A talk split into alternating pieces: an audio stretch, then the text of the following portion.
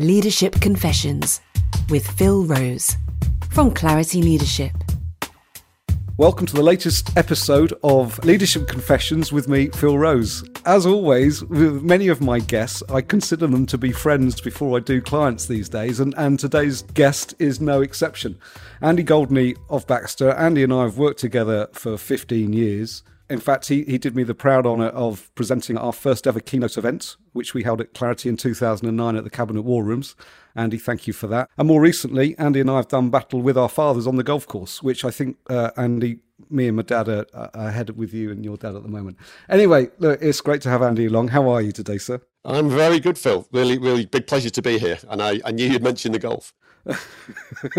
so, look, clearly you would introduce your role and, and what you do far better than me. So just give everyone listening a brief overview of your role, please. Yeah, sure. I, I sit as the Vice President uh, for Baxter Healthcare. I run uh, two of our, our global business units in Western Europe. And so I'm responsible for the sales, marketing, and, and business development across the uh, Western European markets. So it's it's a budget of you know, eight nine hundred million dollars. And you've been at Baxter for how long? Phil, I almost hesitate when I when I say this. So I'm now I'm now the veteran that has been in the organisation for just over 30 years. Uh, so we, we, I recently celebrated my 30 year anniversary. Came straight out of uh, university, having studied pharmacy, uh, and immediately went into the organisation. So yeah, just just over 30 years, believe it or not. And, and how's that been working? Because there won't be many people listening that have worked for one organisation for for over 30 years. How's that been? It, it's interesting because it, it, was it was never a plan. It was never a plan to be a, a, one a one man one company person, uh, and I, and I would kind of say it's almost been 15, 15 series of two year sprints um, or 10, 10 mm. series of three year sprints, and uh, so it's it's felt so different. It's so diverse as an organisation. We go across pharmaceuticals and uh, devices and services in healthcare across multiple markets. So I, have always felt refreshed, renewed, and, and invigorated. Excellent. So, look, this, as you know, this podcast is called Leadership Confessions, and, and, and because of our relationship, I'm trying to dig a, a little deeper than than perhaps many many interviews. I guess kick off with what what significant events in your life have shaped who you've become? Do you think? Sure, and I'm look, I'm, I'm happy to share as, as many uh, realistic confessions as I can on the journey. Uh, look, I'd, I'd characterise it as um, I, I grew up one of three brothers. Um, and I was the middle.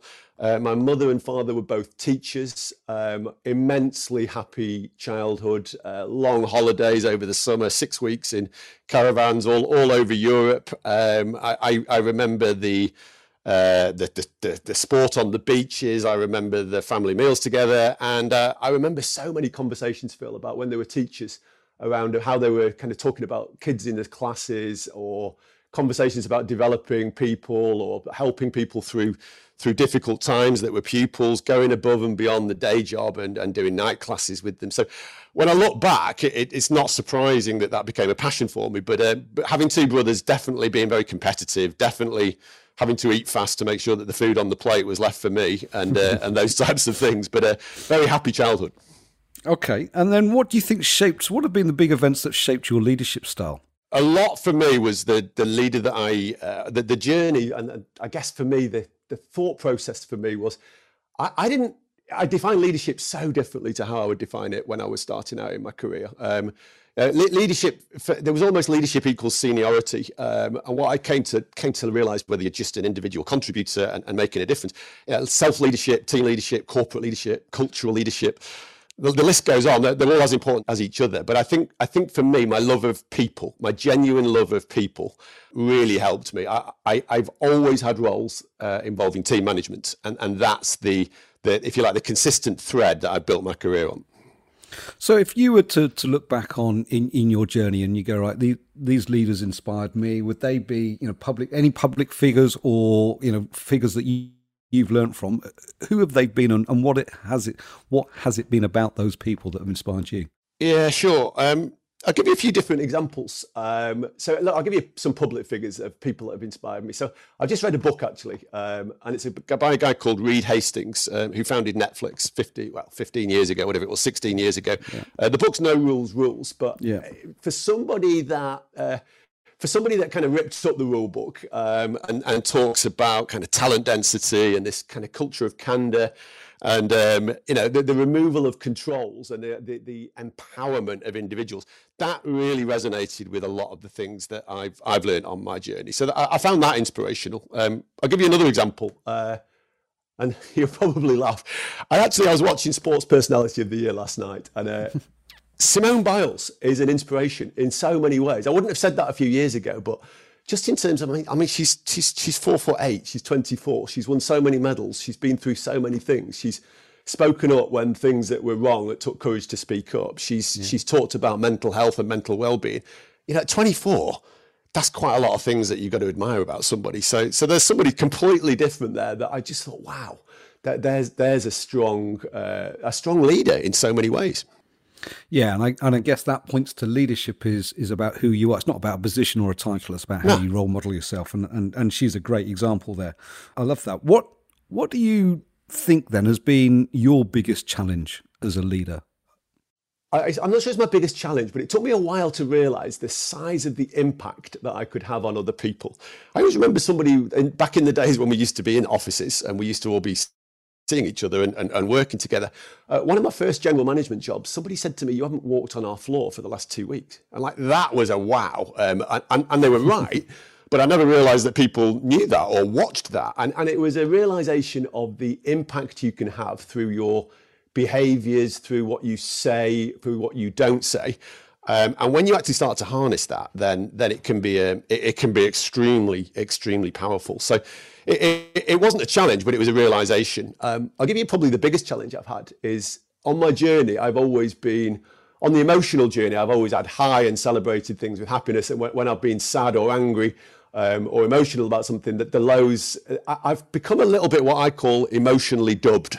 And I know you're going to ask me, what do you mean by that, Andy? What I mean by that is there's less boundaries between the out and out happiness and the, the, the, if you like, the unhappiness around things that are frustrating or awkward. I, have had to kind of re- refine my leadership style within within more boundaries. And I'm not, I'm not sure if that's right or wrong, Phil, but I, I don't want to be the over emotional leader or the under emotional leader. I want to be somewhere in the middle, but uh, I've protected myself, I think, uh, from a few things just by just tailoring my response a bit, being a little bit less instinctive, being a little bit less reactive when the situation demands it.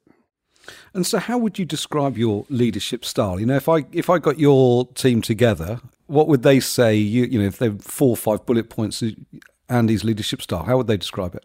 Okay, so I'll give you some some obvious ones for me. They, they always describe me as I ask a lot of questions, and what I've done more of recently is, is try to hold back from my view on the answers. So good questions um, on a regular basis, allowing people to to flourish without micromanagement. Um, set set the boundaries, um, set the overall objective, and and then let people get on with it. Okay, taking risks on talent early uh, people did it with me. I, I, I, certainly didn't tick all the boxes for every job that I ever received or or was lucky enough to go into. But taking a risk, uh, trusting a kind of an instinct on talent, um, and allowing my people to do the same thing. I look for kind of the uh, the diversity in leaders, not not so much in the diversity as we think around kind of whether it's gender or ethnicity or sexuality, the, the diversity of thought, uh, so cognitive diversity more than anything else. I've become very interested and very convinced that the best teams have really figured this out. And, and I look for people in my teams that that understand that emotionally intelligent way of looking at things um, and surround themselves by people who are different.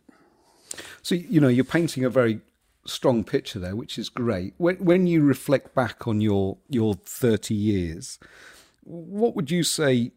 You know the biggest mistakes that you've made, and and and what have you learned from them? Yeah, God. and, and look, every, everybody will always say um, that they've made a number of mistakes. Well, anybody that's kind of got any remote self awareness would say. So let me pick a couple. Um, I, I knew very early on that I was uh, more on the innovative and risk taking um, style. So a, a couple of examples where we I've always wanted to buy new organizations. Every job I've done, whether it's local acquisition, European acquisition, or global acquisition, be involved in that. Um, probably we've done it 10 times. Eight of them have been, been real successes. Two of them um, I got wrong. Um, I was too emotionally involved early on. Um, I thought I knew the answer before we'd done the correct due diligence. before we'd assembled the right team with that diversity of kind of approach um, to challenge me. So uh, look, being you can be too innovative and too risk taking sometimes.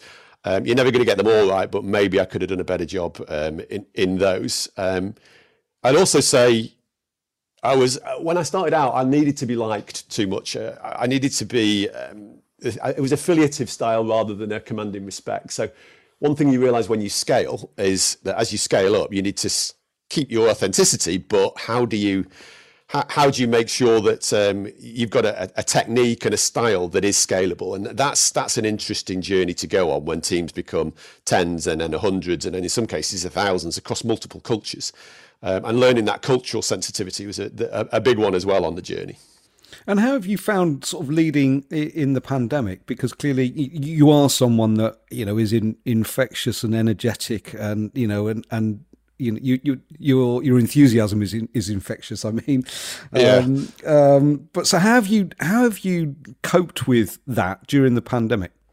Uh, it's it's been tough, all right. And and, and look for me, the, the, the style I have and everything I know about myself when you do these psychometric tests is I get energy from people and I give energy to people. Uh, the extrovert side of me comes out strongly. So this this two D versus three D. Um, I, I don't like, okay. Some people say they like it and I've got absolute respect for that. I, I need to be with people. One of the one of the things that I try to do more of is is spontaneous um, teams meetings one on one. I try to build in items into my uh, team agendas that allow people to get to know each other as they would over a beer or over dinner or over the coffee chat. So um, putting in exercises that that give us a chance to get to know each other, but also have fun. But it's not the same. I'm never going to be able to claim it's the same. Uh, there are some things I don't miss from the pandemic: the, the volume of travel, uh, the time zones, the exhaustion, mm-hmm. uh, those things. But I massively miss the interaction with people.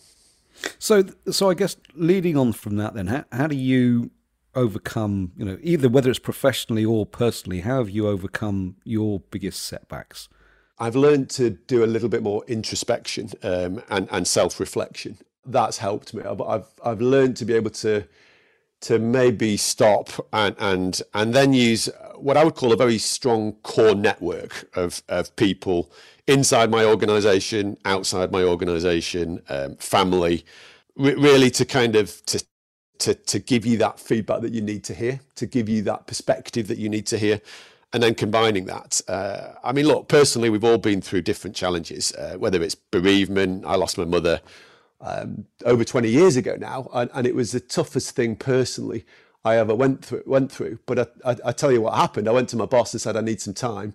Um, he said, "How long do you need?" I said, "I don't know," and I took three weeks off. Um, and he never asked me a single question during that three weeks, other than "How was I?" Wow. And that type of thing, when you go back to why am I in an organisation for for that length of time, but seeing leaders like that who you can never really pay back uh, that that type of support. Um, it kind of that that was something that I put into my toolkit when other people go through whatever those personal challenges are, being there for them, uh, ripping up the rule book, ripping up the policy, and just making sure you've got that human leadership style.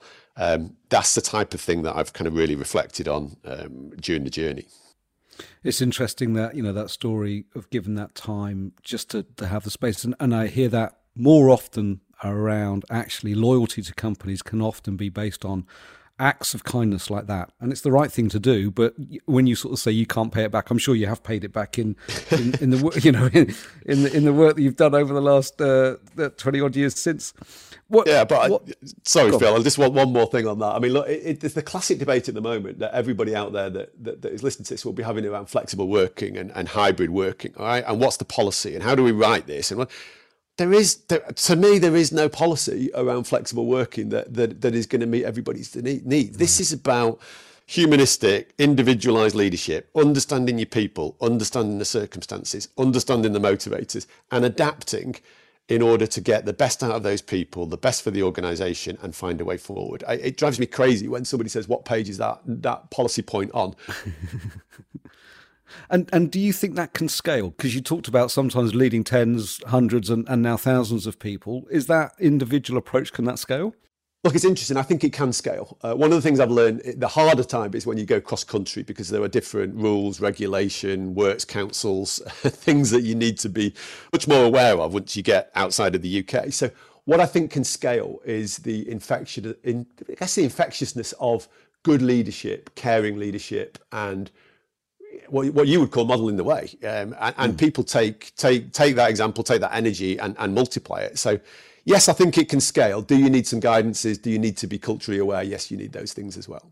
Okay, sw- switching tack a little bit for you you talk about athletes and we talk about athletes being in you know in the flow when are you at your best what processes or what things have you put in place to ensure that you rock up and, and you're your very best every day yeah, there's a few things, and there's a few obvious things, and I, have listened to, to some of your podcasts. So the sleep, diet, exercise um, formula, yes, all, all, three huge ticks. So I'm at my best when I'm sleeping well, when I'm eating well, and when I'm exercising well. Um, there is absolutely no about no doubt about that.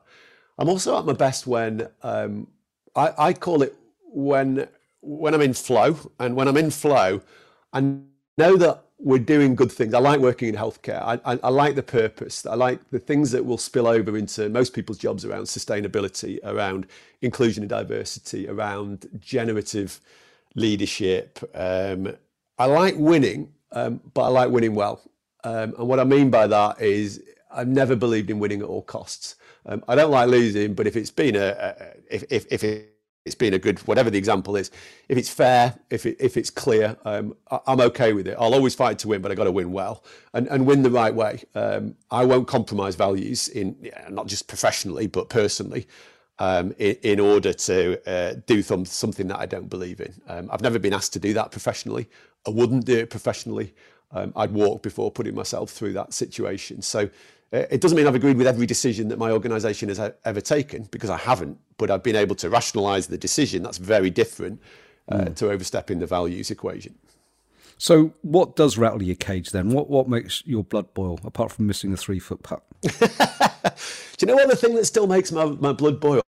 I'll, I'll give you a few. Um, losing talent from the organisation. Still drives me crazy. Yeah. It, look, we've got we've gained far more talent, but I actually take losing talent uh, more personally than losing business, um, and so that that that tells me something. Um, indifference, uh, backstabbing, corporate addicts of jargon, people that have the corporate warriors that have been enrolled with big titles but don't actually do anything. They don't put themselves out there. Um, and so I, I, I, kind of rebel against that. Um, my dad's once said to me, he said, uh, avoid criticism, do nothing, say nothing, be, be nothing. Uh, and it's always it's always stuck with me. So I'd rather be criticised for trying to make great changes and innovate than trying to survive in an organisation. What, what, what's the point? So that that drives me absolutely crazy. And and how does that manifest itself? How does Andy Goldney show up? in in those scenarios, um, I, I, will be demanding. Um, I talk a lot about constructive tension, constructive friction, whatever people um, articulate it as. But um, I will push those questions. I, I, will, if people aren't showing up in meetings, and it's difficult again on two D versus face to face meetings. Um, I will bring them in. If they don't want to have the cameras on, well, that's okay. I can live with that. I don't like it, but I've got to make sure that they're listening. So be aware if you haven't got your camera on, you, you, are going to be involved, you're going to be questioned, you're going to be challenged, you're going to be asked your opinion. Um, and, and, so trying to constructively engage those people to drive out opinion and accountability. That's another big thing for me, Phil. I, I, you and I have talked about this, but mm. people that don't have an accountability. Every presentation I've ever done for 30 years has involved the word accountability. And every time I talk about the Oz principle, and every time I talk about a personal decision to rise above the circumstances, to take the action, to deliver the required results. Um, so it, that's a big, big thing. Um, because there's a lot of people that I've seen that are good at strategy, uh, but just forget the absolutely critical phase of execution. Yeah. Um, and that annoys me as well. So, what's on your personal development plan? What are you working on uh, for yourself at the moment? Interesting question. I, I, always, anybody that's worked for me, I always say, what's your three? That This is my way of saying, what's your three? And if they can't say the three development actions that they've got in the next 30 seconds, then I've done something wrong and they've done something wrong. Right. So mine are celebrate the wins, be a bit less relent- relentless. Um, yep. I've had feedback that I can just move on. So celebrate wins more. Um, listen and watch um, more than uh, talking and choosing passionate debates and battles and when to back out. Um, and the last one was very interesting for me. I was giving way too much energy, um, being passionate about everything. Um, and I realized that, okay, I might be, but I've got to choose which ones I, I, can really make a difference on and move the needle on. And the more senior roles you get, the more you have to check yourself on that because you can lose a lot of energy on very small things. Mm-hmm. So you, you do a lot of coaching uh, and mentoring for aspiring leaders at Baxter. There'll be many people who are aspiring leaders listening to this podcast. What what advice would you share with with those? Yeah, um, I, I, I, did. So first one for me was always stay true to your values, never compromise. Um, I always look for. I have this equation of attitude versus aptitude when I'm interviewing. Um, I look. I look for attitude first, um, and then move to kind of aptitude. Um, and energy management would be a big one. Um, I remember 25 years ago sitting with a, the CEO of a hospital um, where, where I worked, and he, I said to him, "What's your biggest challenge over the next 25 years?" And he said, "Burnout." Like this is 25 years ago. I didn't even know what that was or, or what that meant mm. or whether that could ever possibly happen to somebody that goes through a career. Um, and it has. It's happened to many different people. I had a wobble this year, which I talk about very openly to my team in the organisation and other people that I'm mentoring or sponsoring because I think it's really, really important. And it's a duty of us as leaders to try and help people through um, the, the different challenges, the different workloads, the different stresses uh, both personal and professional that are, are going to come. So I talk a lot um, about that, and uh, and then feedback loops, um, making sure that you stay connected with people in the organisation um, at all levels, and the critical part is at all levels. So I always try and remember what it was like to be a salesperson in front of customers, or a marketer launching a new product, or a business development person doing an acquisition because I want to make sure that I'm the leader that supports them and un- empathises with their role um, and too many times I see people just become very internally focused and forget what's truly important, which is mm. kind of what do our customers want. Mm. You, off the bat, you said about stay true to your values, but I guess for some of the aspiring leaders, how do they know what their values are? How did you find out what, what yours were, and, and, and when did that sort of realization come? Um, it, it, it came back to uh, being right back from childhood, Phil. I, I, think a lot of it was formed uh, then, and and it, look, everybody will say similar types of things that around value, but the key ones for me are trust and integrity. Um, for me, you have my trust until you prove me otherwise. That's my style. Not everybody is the same as that. But if you lose it and you've lost it because you, you've not shown integrity, you will never regain my trust. Or, and, and that, that I, but I, you've always got it until you lose it. And so that is a critical, critical one for me. And, and actually, it's not, I'm not sure it's a value, Phil, and you, we, we can discuss it, but actually having, having interests, um, what I call dimensionality now, it's a new word that I read the other week, but it's about having interests outside of your corporate life what are the dimensions that you show? Uh, you know, what, what, what, what clubs are you in? What passions have you got? What charities do you support? What do you believe in? What are your views on politics? You know, these types of things. I like people that have kind of got the rounded life out, outside the organization that they work for because my experience is that those are the more successful people in the organization as well. So, what are yours outside of work? yeah, yeah. Uh, look, for me, outside of work, I, I um, it's simplicity. I, I, I, when you travel a lot and you eat a lot of nice food away and, and you're with people, so I like simplicity. I like I like reading. I like podcasts. Um, I like good films. Do you know what I like? I, I, don't know if you know about this about me, but I actually like trash TV. I find nothing better after a really stressful day. And there is a theme to these. So something like I'm a celebrity or Gogglebox, anything that's got people. I know it's a bit embarrassing saying it saying it out loud, Phil, but no, but no, that type of stuff um, that's got human interaction, bit of fun, a uh, bit of comedy value, people not taking themselves too seriously. Love all that, and then and then holidays. Um, and everybody says holidays, but I, I like holidays. Um, once a year, I go to a nice exotic island with no cars, no money on it because it's prepaid. Um, very few people, a gym, a nice bar, um, and the sunshine, and and that is like therapy for me because it yeah. just completely resets me. Um, there's there's water sports you can do. So I, I've realised how important whatever the break is that that person wants. Go walk up a mountain. Go and I don't know, whatever it is, find it and do it regularly and, and be a bit selfish about it. That's another key point. We don't like the word selfish. I spent a long time being too selfless and uh, not being quite selfish enough. And, and it, it's okay to be selfish if you understand what you're about. Well, I guess also that's looking after yourself, so you can be the best yeah. person at work, is or you know the best person in your life. That's yeah, uh, and I and I get the I get you understand. What don't necessarily want to use that word selfish, but if you sort of talk about actually it's looking after yourself, Yeah, um, and no, never more important than the last two years, Phil. Because when I set out on this two-year journey in COVID, I was the person that wanted to be there to support everybody else. And I, my half an hour at dinner that I'd put in the diary became a one-to-one with somebody that was struggling, and my half an hour after work when I was going for a walk became a one-to-one with somebody that was hmm. struggling, and that's fine. But what I hadn't realized is how much energy it can take out of you and, and where does your energy come from? That's another great question. Where does your energy come from? I call it oxygen. Where does your oxygen come from? My team will laugh when they hear this, but but just identifying what it is and how it comes is really, really important. And and so where you know, you've alluded to it, where's your where does your oxygen come from then? Do you know what it, it does come more, more and more. It comes from um, it comes from sponsoring um, early career professionals. I love doing that. It comes from pioneering and pushing inclusion and diversity initiatives, and it comes from outside work. Uh, just going for the, the biggest reset that I ever get will be exercise, and, and a run takes me to a place that nothing else can. What what advice would you give to a younger Andy Goldney starting out again? Whoa.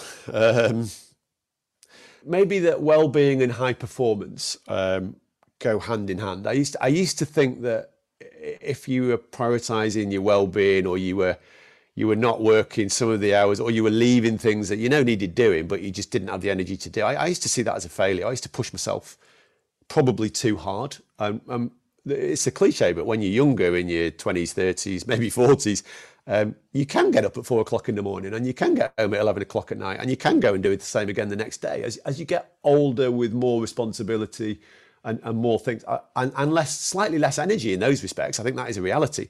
Um, understanding and pacing, and if you have a week like that, knowing that the week after maybe you need to build something into your schedule that gives you something back. Um, that that's a big one for me. Okay. And lastly, before we get on to sort of some quick fire questions, what what does the future hold for you? Hopefully kind of well, we're right in the middle. You probably just sort of the immediate future is we've just put a massive integration in place. We bought an external organization of 10,000 people.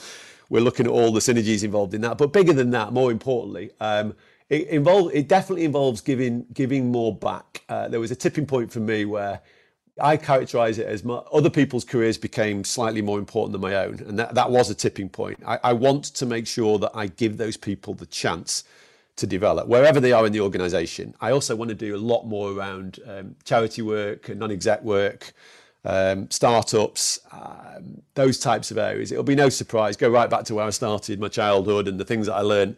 Those are the things that I know give me energy, give me joy. Um, and when it's no longer about finances, those are the things I'm going to do more of. Okay, excellent. Thank you. So, a few quick fire questions. You might have heard some of these before. What's your What's your guilty pleasure?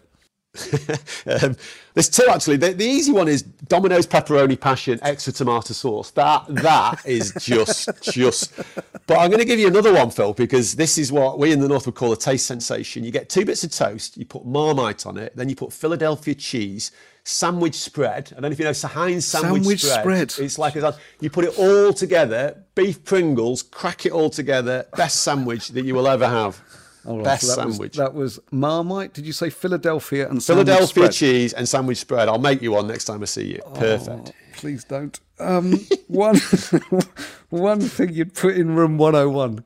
Oh man, um, I'd go into a garage or a shed and I'd put all DIY tools into in into the into the whatever it is the, the the the room 101 that destroys it because one I am useless at DIY as my wife will testify. It costs me a fortune and I hate it. Yes, I'm with you on that. Well, that's, that was my next. That was my next question. What are you hopeless at? Definitely that one. But gar- gardening's up there as well. If I can, if anybody can kill a plant, give it to me. I tell you. and then lastly, what makes you smile? People. People make me smile, and the energy. People that give me energy get, make, make generally make me smile. Yeah, I, I, it, it's as simple as that. People and um, genuine caring for other people. That that is what it's all about. Andy, thank you. Look, working with you over the last 15 years and, and calling you a friend over the last 15 years has been uh, fantastic for me. I, I remember that time we were having that Christmas drink and you sort of said, look, you'd got this four ball at the Belfry and, and you sort of said, look, why don't you get your dad and I'll get my dad and the four of us will play together. And that was, that meant so much to me, sir. Thank you. Yeah. And we had a, we've had a cracking couple of matches with, uh, with our fathers. And uh, mate, thank you for coming on the podcast. It's been brilliant. Thank you for inviting me. I've appreciated it. Leadership Confessions from Clarity Leadership. Email hello at clarityleadership.co.uk and subscribe to receive every episode as it's released.